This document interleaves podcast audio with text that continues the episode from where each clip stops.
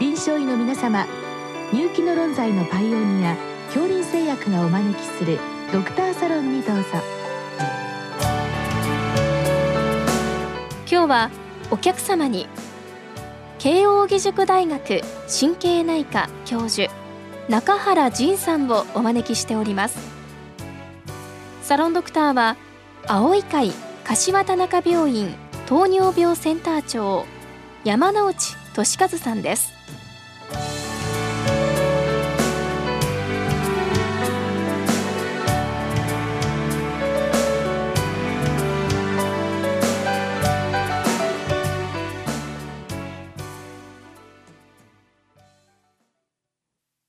中原先生よろしくお願いいたします。よろしくお願いします。今日は多発性硬化症の診断と治療につきご教示くださいということでございます。先生この多発性硬化症非常に有名な病気ではありますけれどもなかなかこれ非専門の人間にとっては、まあ、患者さんがいらっしゃった場合でもですねこの病名早期すらできないというところもあるわけでありますけど一つには頻度上の問題があるわけでしょうか。日本人少ないという説もあるようです。がいかがです。かはい、多発性硬化症はです。ね、えー、非常に、まあ、まだまだ少なめな病気であることは事実だと思います。が、昨今、患者さんの数が増えておりまして、えー、最新の調査だと日本全国で約2万人というふうに推計されています。まあ、この2万人といいます。と、パーキンソン病とかだと何十万人です。から、まだまだ少ないとも言えます。けれども、少なくとも神経内科だと、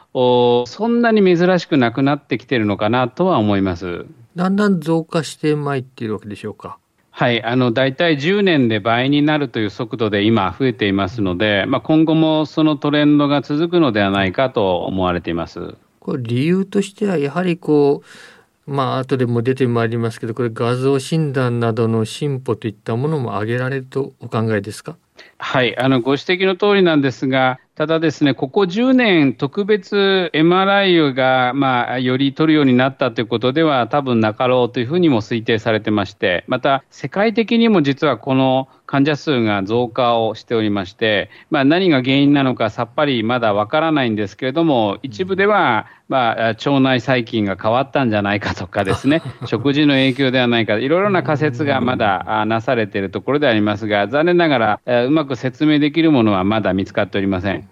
あと先生、この病名なんですが、多発性硬化症。まあ、昔から私、一体どこが硬くなるんだろうと思っていたんですけど、この病名の由来は何なんでしょうか？はい、あの多発性硬化症という病名自体は病理学的な、まあ、ところに由来がございまして、まあ、1868年なんですけど、フランスの神経病理学のシャルコーという先生が、実際にこの患者さんの亡くなられた後の脳を触って硬いって言ったことに端を発するので、決してあのご存命の患者さんの何かが硬くなって感じられるってわけではありませんので、まあ、脳を触ることがなければあまり関係のない用語なんですが、一応そこに由来しているということであります。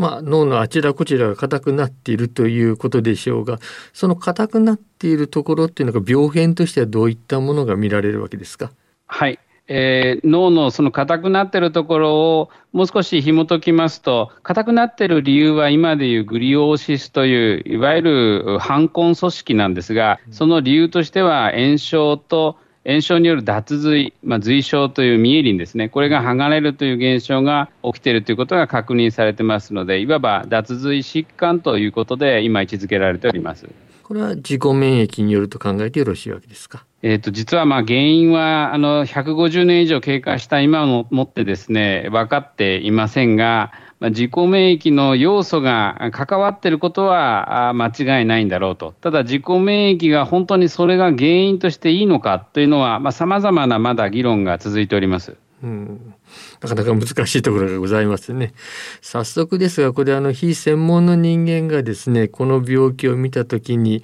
まああの、すぐわかるとまではいかなくても、なんか普通の脳卒中と違うなといったあたりで、何かこうピンとくるようなものがあればご紹介願いたいわけですが。はい、ありがとうございます。この多発性硬化症、まず発症の年齢が20代から30代であることが多いということが一つ特徴です。ですから、まあ、脳卒中に比べると、幾分やはり若い患者さんが発症されるということが第1点目。また男性の患者さんもいらっしゃいますけど、やはり女性の方が多いので、若い女性が、まあ、神経に関する症状を伴ってご来院されるということが一番多いと思います。で症状自体は、まあ、病変がどこにあるかによって全然違いまして、え例えば目に、視神経にあれば目が見えにくいとかぼやけるということで眼科に行くことになりますし、うん、あるいはあの脊髄との症状でしびれるとかですね感覚が麻痺するということだと、まあ、一般内科に行くことあるいは整形外科に行くことが多いんじゃないかと思いますけど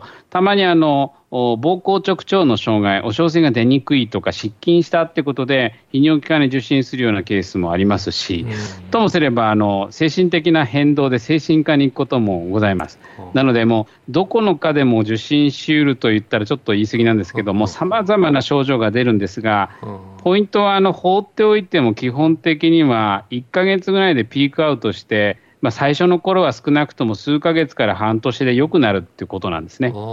まあ、そうなりますと脳卒中と紛らわしい時もあるというわけでございますね。そうですねあの最初、症状を持っていらっしゃった時には、その3か月後予測できませんけれども、なんだろうなと思って見ていると、なんか良くなってきたと。うん、ただまた同じようなことが違うところでポコッと出てきてですね、でこれがまあ多発性と言われている理由なんですけども、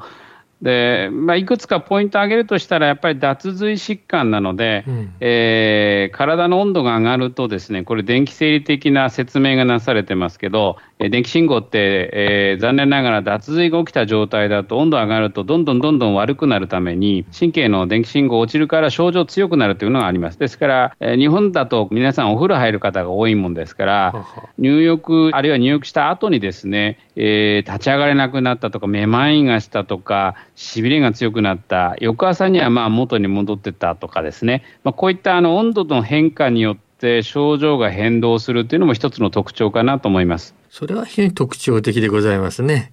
さて先生あの診断になりますがこれはもうやはり今はもう画像診断と見てよろしいわけでしょうね。はいあのもちろん臨床的な特徴もあるんですけれども今、あの診断基準は国際的な診断基準がもう決められておりまして、何年かごとに改定されてますけども、原則はもう MRI における診断ということになってますので、えーまあ、脳、脊髄、場合によっては視神経、えー、といった MRI を取っていただきつつ、まあ、そこから診断をしていくということになろうかと思います。これは CT スキャンだと少し難しいと考えてよろしいでしょうか？はい、残念ながらあの脱髄というものをですねなかなか CT で、えー、特異性を見出すというのは難しいというのが私たちの見解でありまして、まあ、診断基準自体が MRI で、えーまあ、規定されておりますので、まあ、ぜひ、まあ、MRI を取っていただければと思います。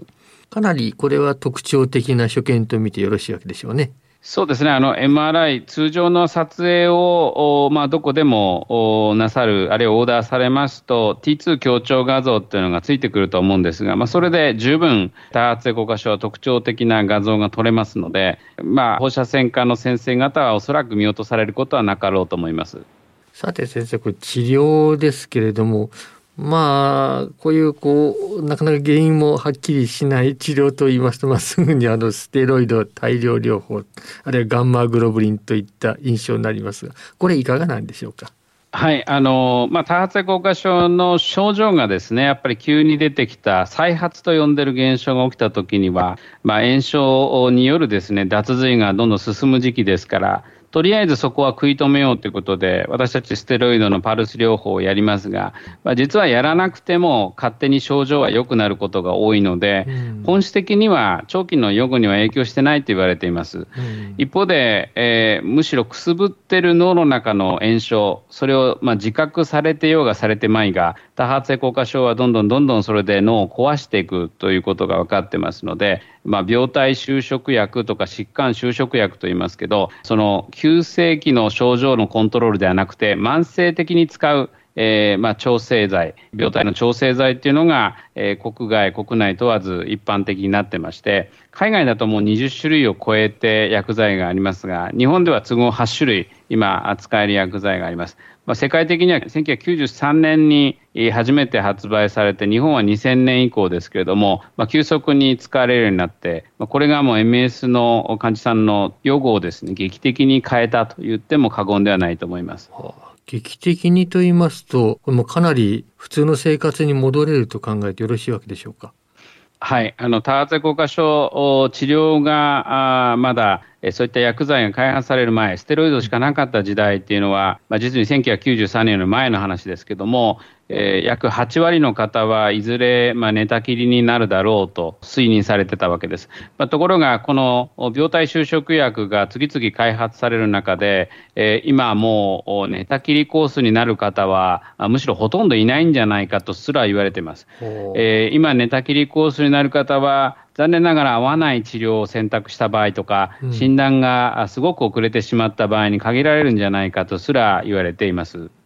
非常に劇的に効く薬のようなので、まあ、これでもうなんか全て解決したかなと思うわけですがそうでもないわけなんでしょうね。はい、まあ、一つはあの診断の難しさ。あの先ほど MRI で診断ができるとお伝えはしたんですけど紛らわしい病気が結構ありまして、うん誤診した状態で治療しますと、実はさまざま弊害だけが出るということも分かっております。なので、正しい診断がまず大事だということと、もう一つは治療薬がどうしても、まあ、脳の免疫系をいろいろいじるというものになりますので、まあ、結果として例えば脳の中にウイルスが入りやすくなるといったことが起きる。ですから多発性硬化症は止まったけれども、まあ、ウイルスに脳を乗っ取られて別の病気になるというようなことがなくもないということで、まあ、この診断の難しさ乗り越えたとしても中長期的にやっぱり副作用どう管理していくかということが、うん、まあ、現在の課題となっています、うん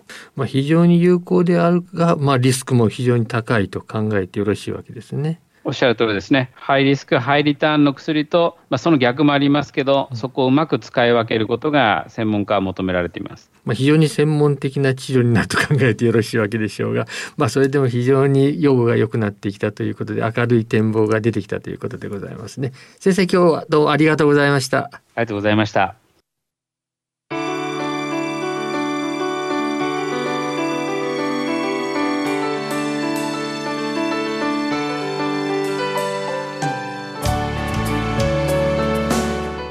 お客様は慶應義塾大学神経内科教授中原仁さん。サロンドクターは青い会柏田中病院糖尿病センター長山内俊和さんでした。それではこれで恐林製薬がお招きしましたドクターサロンを終わります。